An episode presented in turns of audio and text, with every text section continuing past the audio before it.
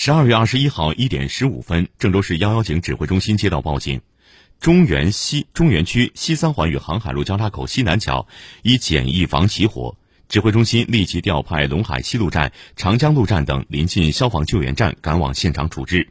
到场后，经侦查发现，着火建筑为单层简易房及周边堆放的旧家具。消防站到场前曾有液化石油气罐爆炸，消防站到场第一时间展开灭火。一点五十分控制火势，此次火灾无人员伤亡，原因和损失正在调查当中。